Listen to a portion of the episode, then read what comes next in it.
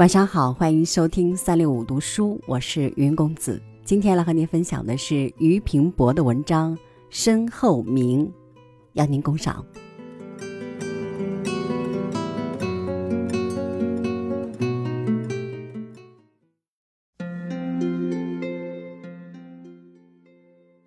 恐怕再没有比身后之名渺茫的了，而我以为，毕竟也有点实在的。身后名之所以不如此这般空虚者，未必他果真不空虚也，只是我们日常所遭逢的一切，远不如期待中的那般切实耳。碌碌一生，无非为名为利，谁说不是？这个年头，谁还不想发住横财？这是人情，我们先讲它吧。十块洋钱放在口袋里。沉甸甸的，若再多些，怕不尽是些钞票、支票、汇票之流。夫票者飘也，飘飘然也，语不云乎？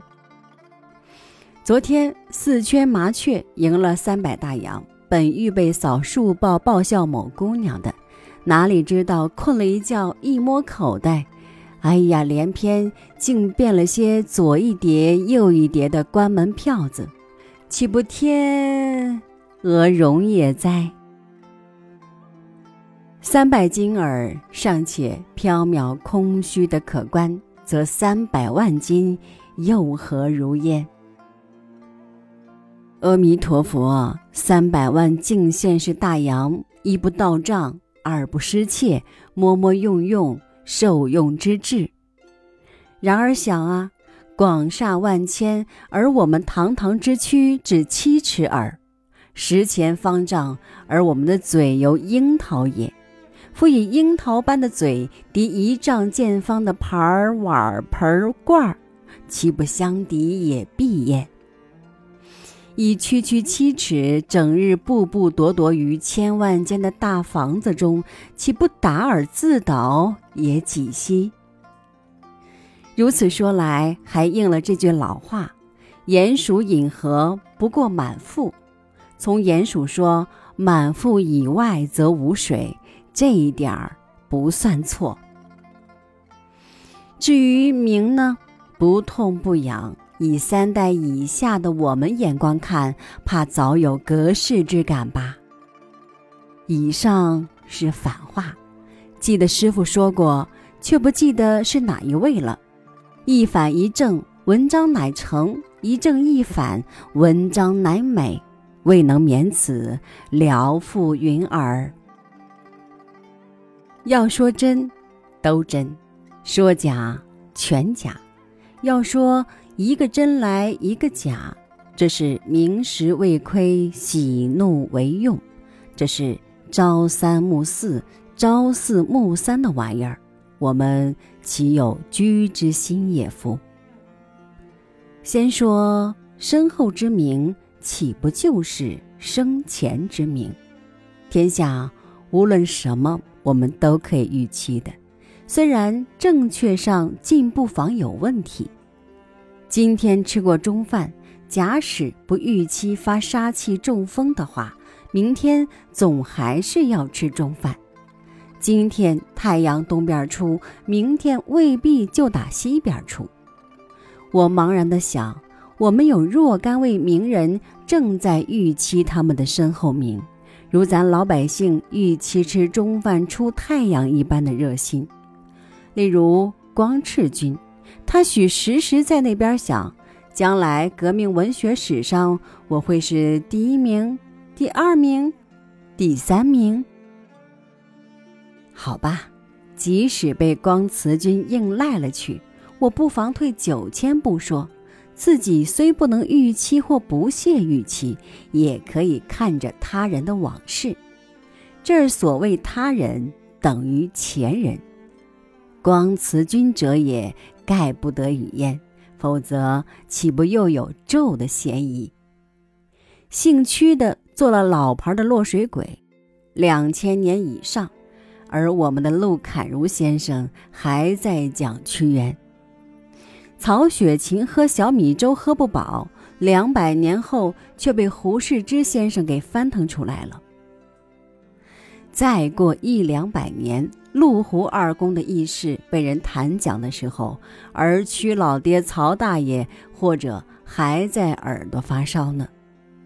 耳朵发烧到底有什么好处？流芳遗臭有什么区别？都不讲，我只相信身后名的的确确是有，虽你我不信万一，万一而不信，竟名落孙山。名气隔样莫使，再思再想，石头想悟出，出生前搭身后有啥两样？道悟如石梗说：“要阔得多，陡得多。”所以我包光慈君必中头彩，总算恭维得法，而且声明并非幽默。你们看我们多势利眼。假使自己一旦真会阔起来的话，在一家不如一乡，一乡不如一城，一城不如一国，一国不如一世界，一世界不如许多世界。关门做皇帝又有什么意思呢？这也并非幽默。然而人家还疑心你是在幽默，哎，没法子，只好再把屈老爹找来吧。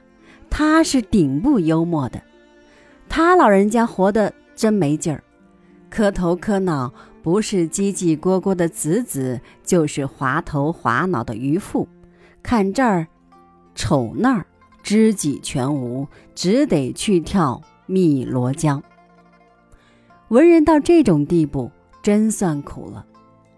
然而不然，他居然借了他的《离骚》《九章》《九歌》之流。大概不过一百年，忽然得了一知己，曰贾先生，又得一知己，曰司马老爷。这是他料得到的吗？不管他曾逆料与否，总之他身后得逢知己是事实。他的世界以文字的因缘无限制的绵延下去也是事实。事实不幽默。身后名更有一点占便宜处，凡歹人都会自然而然的渐渐的变好来，其变化之度以时间之长为正比例。借白水的话，生前是界化分明的白日，死后是浑融的夜，在夜色里，一切形象的轮廓都朦胧了。朦胧是美的修饰，很自然的美的修饰。这整容匠的芳名，您总该知道的吧？恕我不说。年光渐远，事过情迁，方艳的残痕以文字因缘绵绵不绝，而伴他们的非芳非艳，因寄托的机会较少，终于被人丢却了。古人真是有福气。咱们的房客欠债不远，催租瞪眼。就算他是个十足地道的文豪吧，也总是够讨厌的了。若是古人呢，慢说他曾经赖过房租，即使他当真杀过人、放过火来，也不很干我事儿。他和我们已经只有情思间的感染，而无利害上的冲突了。以心理学的观念言，合乎脾胃的更容易记得住，否则反是。意中的人物山河已不是整个的原件，只是经过非意识的渗滤，合乎我们胃口的一部分，仅仅一小部分的选本。文人无形，自古已然。虽然不便说于今为甚，有许多名人如起之于九原，总归是讨厌的。阮籍见了人老翻白眼。刘伶更加妙，简直光屁股，倒反责备人家为什么走进他的裤裆里去。这种怪象我们似乎看不见，我们只看见两个放诞真帅的魏晋奸人，这是我们所有的，因为是我们所要的。写到这里已尽余文，似乎可以歇手了，但也再加上三句话，这是预定的结局。一切都只暂存在感觉里，身后名自然假不过，但看来看去，到底看不出他为什么会比我们平常不动念的时分，以为真不过的吃饭困觉假个几分几厘。我倒是真看不出。